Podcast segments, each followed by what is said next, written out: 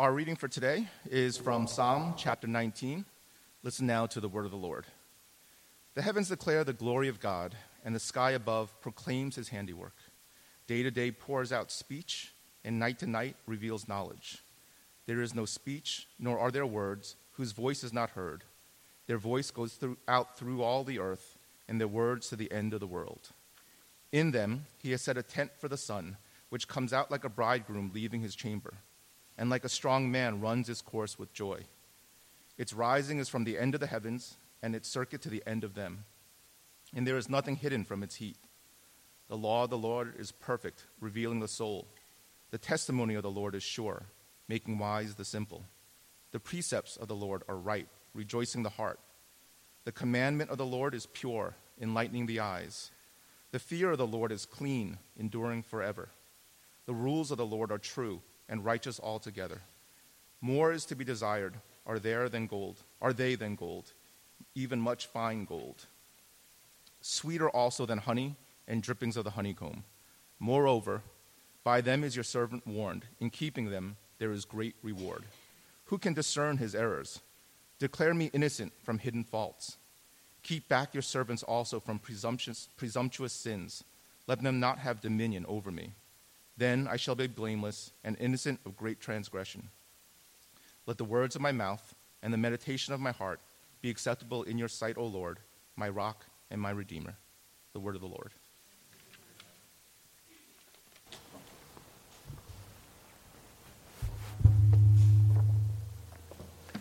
Good morning. Happy New Year. Um, I know some of you are uh, freaked out a little bit because I didn't wear a suit for the New Year's Eve service, so I'm back to wearing a suit. So just to let you know, I'm, I'm okay. Um, I want to make sure you're comfortable. Um, also, just a quick announcement before uh, the sermon. Um, I want to just remind you and thank the people who came uh, this morning as part of the January crew to help uh, set up the uh, sanctuary and, and, the church today. So I just want to remind you if you're part of the January crew, uh, if you please be here at 10. So we, we want to start right at 10, and then we'll be done by you know 10 10. So uh, if, thank you for coming, and if you uh, didn't make it today, if you could come for the rest of this month, that would be great. let's pray together. God, we thank you for the beginning of this year. We thank you for the word um, that you have for us. And now, as we hear your word, uh, help us to open our minds, our hearts, our ears, and in the hearing, help us to obey. We ask all this in Christ's name. Amen. They say that there are two kinds of people those who divide up people into categories, and those who don't. But really, everyone categorizes people. Categories help us to simplify our world, and though sometimes categories can be misused to lazily support our biases and prejudices, they can be very helpful in organizing our world. Recognizing how different people have different learning styles, for example, uh, visual, auditory, reading, writing, kinesthetics, VARK for short, is a useful tool for teachers as they tailor their teaching styles to students of, learning, uh, of different learning abilities. Uh, similarly, I found quite helpful over the years thinking about spiritual formation, factoring in these kinds of categories of different learning styles, as well as personality and temperament differences. Uh, introverts and extroverts approach God differently, as do optimists and pessimists. Uh, these days, mapping discipleship onto the nine different personality types of the Enneagram is quite popular in many churches. Other categorizations use the five uh, big personality sorter ocean, uh, Gretchen Rubin's The Four Tendencies, the 16 categories of the Myers Briggs uh, indicate, type indicator, and the simplified four temperaments of Keirsey, uh, and still many other ways of kind of dividing up and categorizing people uh, to simplify the world. And as I said, I think many of these can be useful tools as we think about discipleship uh, to kind of personalize and tailor fit our discipleship in the ways that we might approach God differently from those with uh, different temperaments. And so these are different kinds of rubrics. that can help us to understand ourselves, our approach to God, and hopefully they can lead us to a, uh, a deeper understanding of others, to be more generous with others uh, who might have a different understanding and approach to God. And so today, uh, I want to consider together with you another such rubric that I found uh, useful, which I have mentioned uh, before, uh, called Sacred Pathways by Gary Thomas. Um, he identifies in his book nine pathways or nine different approaches to loving God. And so for the next nine weeks, uh, I want to consider these pathways uh, more deeply, one at a time. Um, it's the beginning of a new year, and I thought it would be good for us to explore new approaches uh, in our worship and love of God. My hope is that these explorations uh, will help those of you who might be in a bit of a spiritual rut I think different seasons of life require different approaches toward life. Uh, I remember when I was younger, you know, I, um, I could run marathons. Uh, I could run all day playing soccer. Uh, I could ski down the, the black diamond slopes. You know, um, these days on the rare occasion I go skiing, I'm on the, I'm on the easiest hills, you know. Um, I'm, I'm, terrified of, you know, blowing out a knee when I fall. Um, when I go to the gym, you know, I, I no longer play power forward, banging bodies under the net. Not that I ever really did that, but I now just go, you know, very gingerly to, to the gym and um, I get on the elliptical machine and, you know, very uh, gently do some light cardio work. Um, I hate to admit it, but my wife and I have now become those people who walk in the mall for exercise. Uh, it's, a, it's a different season of life. It's a different season of life. My spiritual devotions have also changed over the years. You know, it used to be um, when I was younger, it's so easy to memorize uh, scripture. I, I, used to memorize entire chapters, uh, you know, without any real difficulty. Now I'm trying to just uh, retain some of uh, what I had memorized years ago, and not to forget um, what I read last week. Sometimes, you know, what I read last night. Um, and so uh, it's a different season. Some of you may recall when you were younger, uh, you had the luxury of regular and long, quiet times, devotions. Uh, maybe in college, you remember those days where you, you, know, you had a very uh, regulated time of reading the Bible and prayer and so on.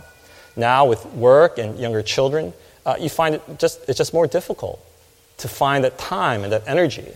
And then to make matters worse, you feel guilty about it. And again, I want to just encourage you, you know, different seasons may require of us uh, different approaches. Um, I think routines are good, but sometimes even good routines, even good spiritual routines, can get stale.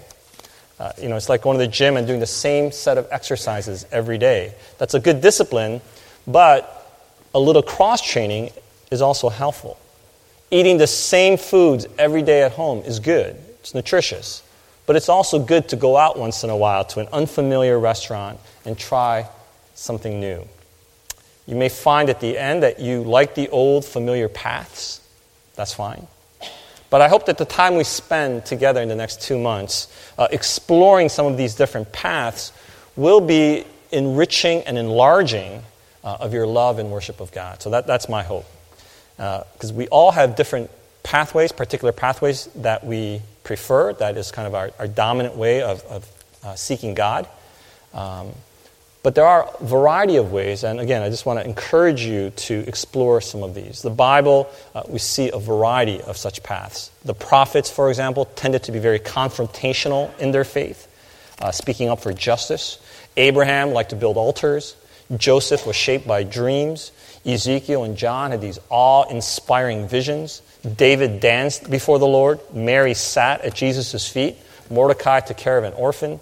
Uh, seven deacons served food while others evangelized and preached. So, loving God and the worship of God, the way we work out our discipleship, uh, can have many different facets, many different aspects. And, and again, I just want to encourage us to kind of uh, explore some of these other possibilities that maybe we have not really spent much time, time with. Um, we are called to love God with all of our being. You shall love the Lord your God with all your heart, with all your soul, and with all your strength, and with all your mind. Uh, as Presbyterians, we sort of tend to focus on the, that last bit to love God with all of our minds. And uh, the fact that you're here suggests that that's where your natural or comfortable uh, pathway is. But I don't want us to kind of neglect some of these other ways that we might love the God with the rest of our being. Um, I've talked before about Gary Chapman's book, The Five Love Languages, again, another kind of rubric, which talks about different ways of expressing love. That we all want to give love and to receive love, but that we might speak different languages, and that some languages of love, uh, whether it's the giving of gifts, the, uh, words of affirmation, spending quality time together, or acts of service or physical touch, that these different ways of expressing love might be more meaningful and speak more powerfully to us. And so, in the same way, in a similar way, uh, if only briefly for a while, to, to consider some of these other pathways as explorations of loving God. Now, my idea is not to put you on an entirely different pathway. I don't think that's possible. But I want to suggest that these might be some, some side paths. You might just want to, you know, take a little detour for a week or so and see, perhaps, you may find something new that will greatly increase your love of God and your delight in God. And so that's, again, uh, my hope and prayer for us uh, for these uh, two months. All right, so today uh, I want to start with the first of these uh, sacred pathways, and that is the pathway of the naturalist. As the name suggests, those on this pathway prefer to experience and worship God in nature, outdoors. Rather than being inside a building, uh, they, these folks prefer to pray, uh, maybe just walking on the beach or uh, hiking in the mountains. They prefer to be in awe of God's creation at sunrise, to see the beauty of God uh, in creation rather than hearing a sermon about creation, which is what I'm doing now. Um, St. Francis of Assisi comes to mind. He wrote about brother sun and sister moon and about all creatures of our God and King. He famously lived and preached outdoors, sometimes asking the birds to be quiet in their singing and praise of God so that he might have a turn to speak uh, of God's praises. And, you know, ideally we should probably have this service outdoors today, um, maybe even without a message, and we just kind of just look at the skies and the trees, and, well, there's not a whole lot out here, but, um, but you get the idea. Because I know, you know, again, as, as Presbyterians, um, we prefer indoors, right? We prefer the indoor to the outdoors. We like temperature controlled space with as little distraction as possible. We don't want the good distractions of a gentle spring breeze or the warmth of the summer sun on our faces. We also don't want mosquitoes and bugs and having to put on sunblock. We prefer clean, white, plain walls in a simple sanctuary with comfortable seats so that we can listen to God's word with as much comfort and clarity as possible. That's fine. That's fine. But in doing that, sometimes we can forget about God, the maker of heaven and earth. That God is somehow confined to this space, and we forget the majesty, the expansiveness of God who created the cosmos. I think as Presbyterians, I think we especially need this reminder of today's psalm, proclaiming that the heavens declare the glory of God. The heavens declare the glory of God. You notice the psalm starts off in the first six verses declaring that all of creation declares the glory of God. This, this is the natural path of the naturalist. All of creation speaks of God's glory without, of course, actually speaking words as we understand them. But their speaking is in their power, in their vastness, in their beauty. It all speaks of God's glory, of God's power, and it is undeniable. The psalm echoes uh, the story of creation. In the beginning, God created the heavens and the earth, and all of creation speaks of God as creator. Creation is God's speech to us when God Himself seems to be silent. The very existence of the universe, our very existence, and our ability to appreciate the wonders that God has made speaks of God and of God's glory every day and continuously without fail, creation praises God. Psalm 148, they are commanded to praise God. Praise Him, sun and moon. Praise Him, all you shining stars. Praise Him, you highest heavens and you waters above the heavens. In Romans 1, the Apostle Paul will argue that for what can be known about God is plain to them because God has shown it to them. For His invisible attributes, namely His eternal power and divine nature, have been clearly perceived ever since the creation of the world in the things that have been made, so they are without excuse. Paul argues that, you know, when you see creation, you can see God's attributes of his eternal power, his divine nature in the things that God has made. The things that God has made are, are the marks of its creator. So all of creation testifies of God. Uh, we call this uh, in theology general revelation because it's available to everyone. Everyone can perceive it. And the argument is that there is enough in creation, there is enough in nature for us to acknowledge the presence or the reality of a creator.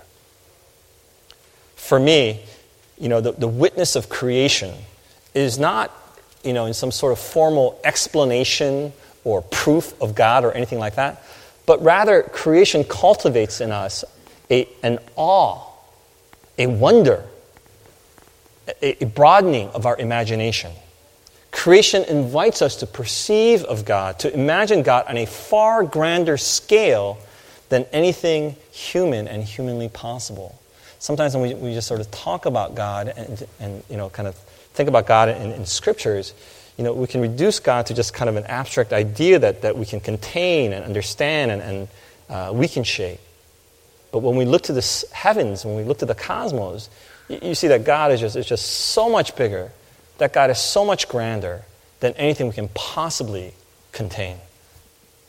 When you look at a scenic vista or a sunrise over an ocean, or the countless stars on a dark night on the top of a mountain, or, you know, just recently, if, you, if you've seen some of the pictures that the, um, some of the rovers, you know, the, the one on the far side of the moon, if you saw that, or pictures from, uh, what is it, the New Horizon uh, probe uh, of the uh, Ultima Thule, you know, the, the, have you seen that? The, it looks like a snowman, like a giant snowman in space, like four billion miles away. It's like the farthest reaches of our solar system, one of the, perhaps the oldest thing in our solar system.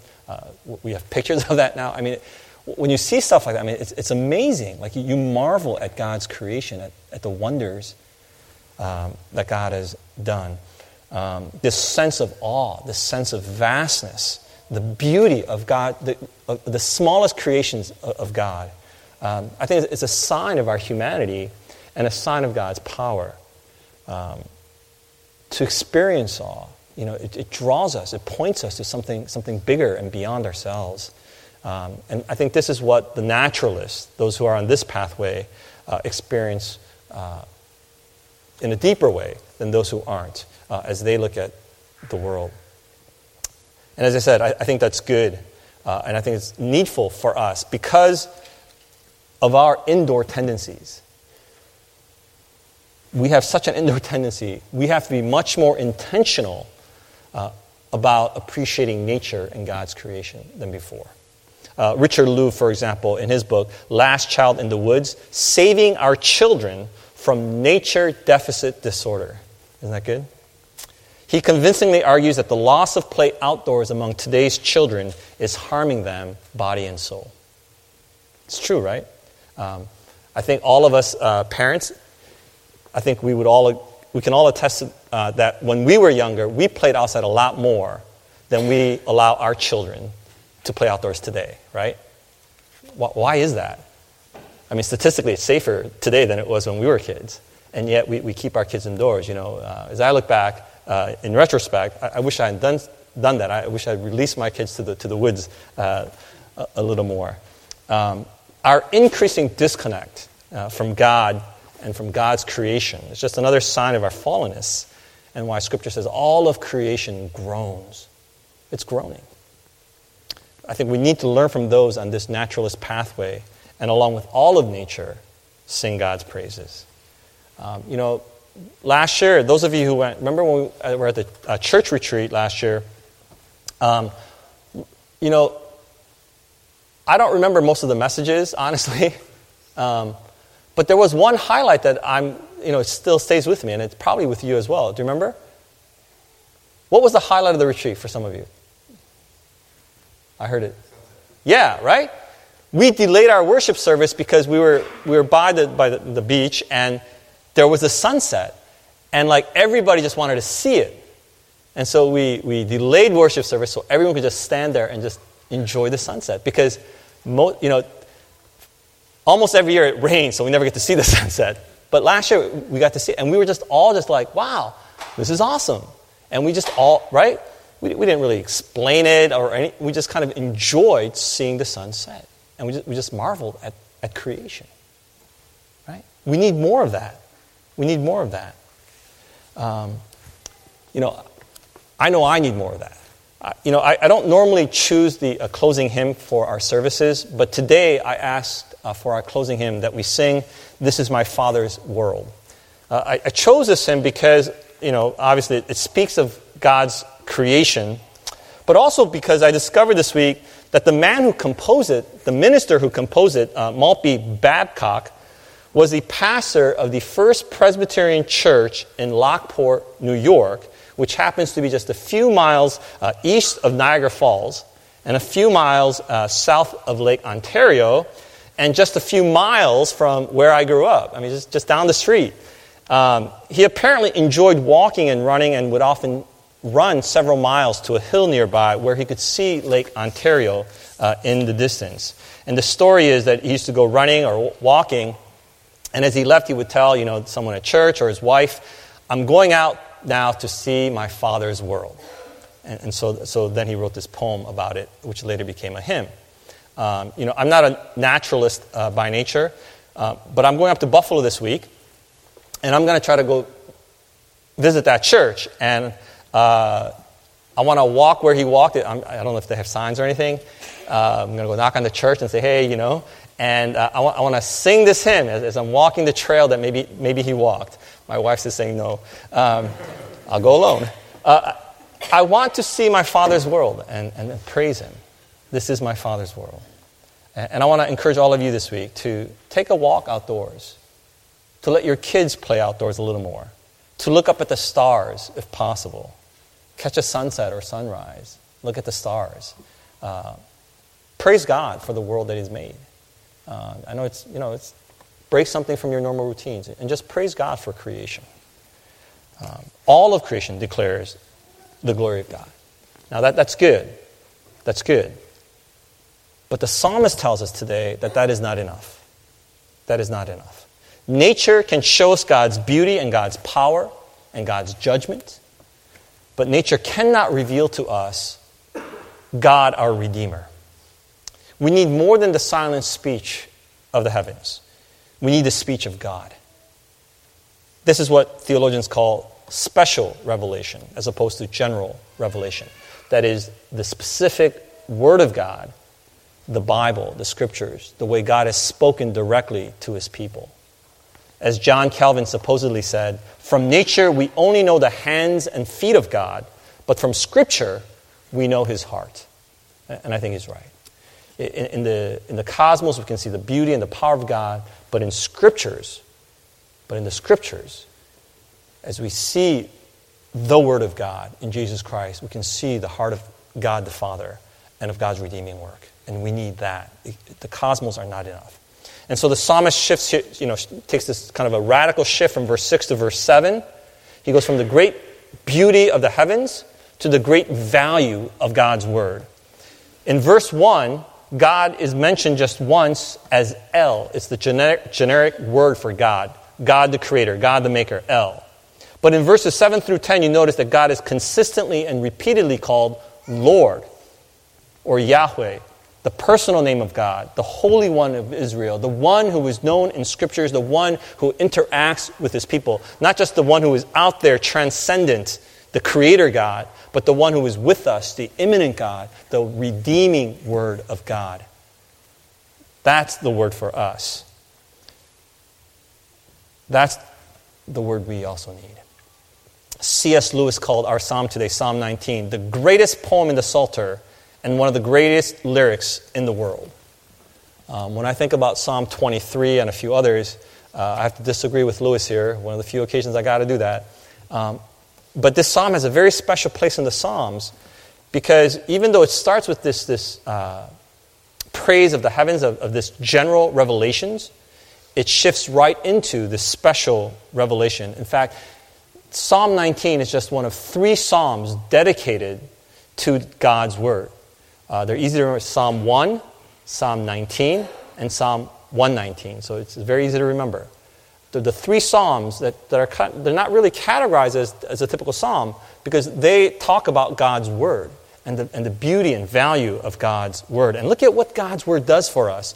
God's perfect law revives the soul, makes us alive again. God's stable rule guides the simple. It makes those who are simple wise. God's just demands delights the hearts. God's clear commands sharpens vision. God's faultless decrees stands forever, is everlasting. God's righteous judgments keep their truth. It has incredible benefits for us, and it is to be treasured like the most precious gold and the sweetest delicacy.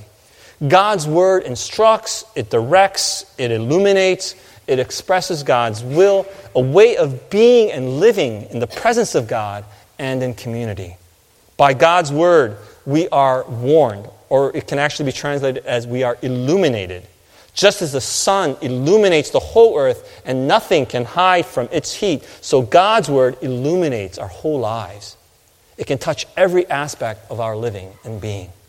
God's word, it's, so it's not this burdensome you know, series of rules and regulations that we have to follow, but it's actually a source of joy and life. And so, in this way, the psalm reveals the pattern of God's work. In the beginning, God created the heavens and the earth. Creation declared the glory of God. And then we know in creation that after creation, God spoke to his creation. God gave his word to humanity, not just in creation, but in speaking to Adam and Eve. Be fruitful and multiply. Every tree in the garden I have given you for food, but one. But then what happens? The snake challenged them Did God really say?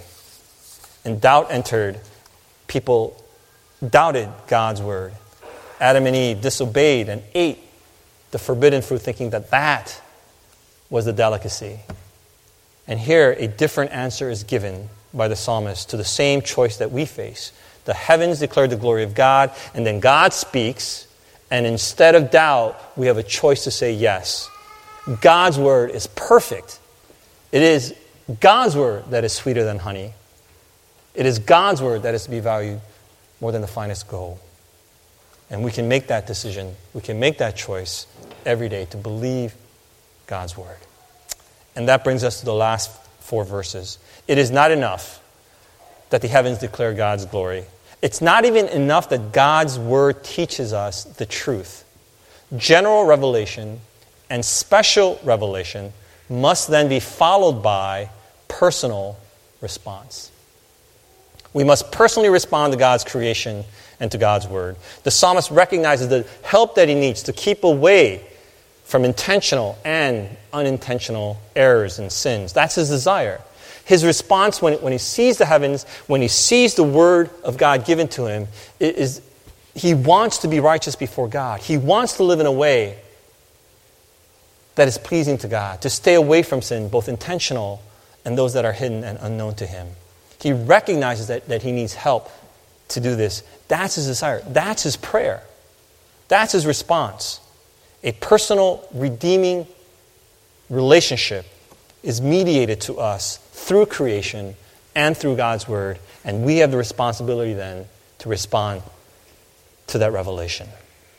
And we have the opportunity to respond. To be able to say today, let the words of my mouth and the stirring of my heart be acceptable in your sight, O Lord, my rock and my redeemer. And notice it's, it's my rock, my redeemer. The psalmist has made you know, God, this is my God. It's not just general, it's not even just special revelation, but it's revelation for me. It matters to me. This is my God. This is my Redeemer. And, and so that's what leads me to prayer and, and to repentance. And the last word here is Redeemer. Redeemer. That's the last thought for the psalmist. And, and this word, it comes from, uh, it's, it's a f- f- family word you know, in ancient times, if people uh, got into severe debt, sometimes they would be, uh, they sell themselves or be sold off into slavery to help uh, pay for those debts.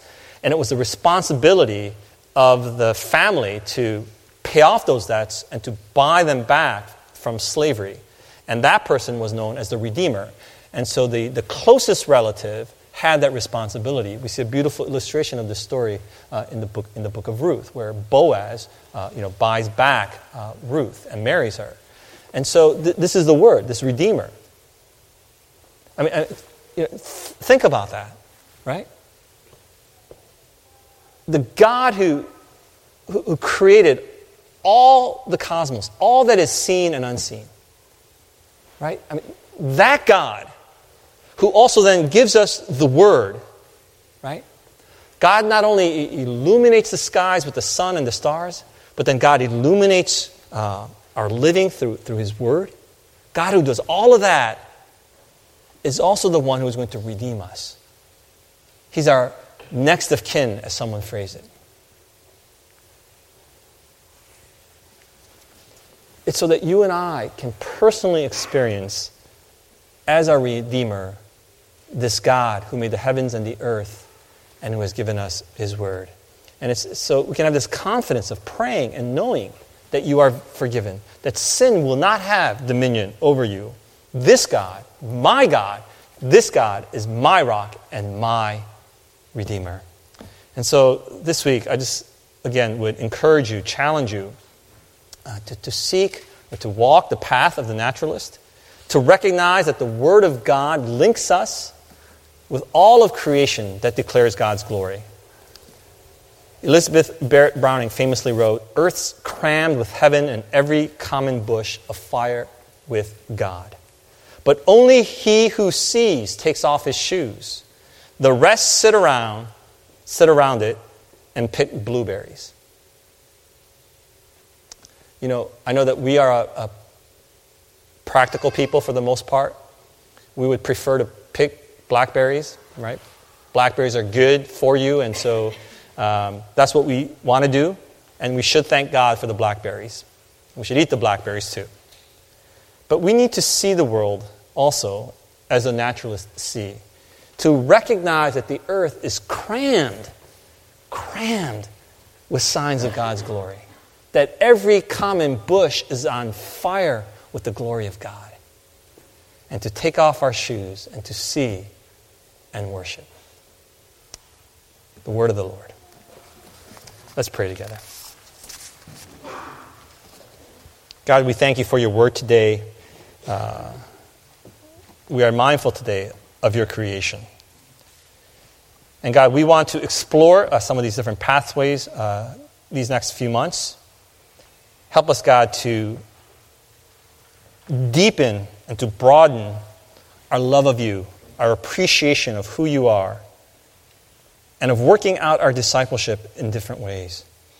And through this time, God, may we come to experience you in new and different, powerful, unforgettable ways, so that we may join with all of creation and declare your glory. We ask all this in Jesus' name. Amen.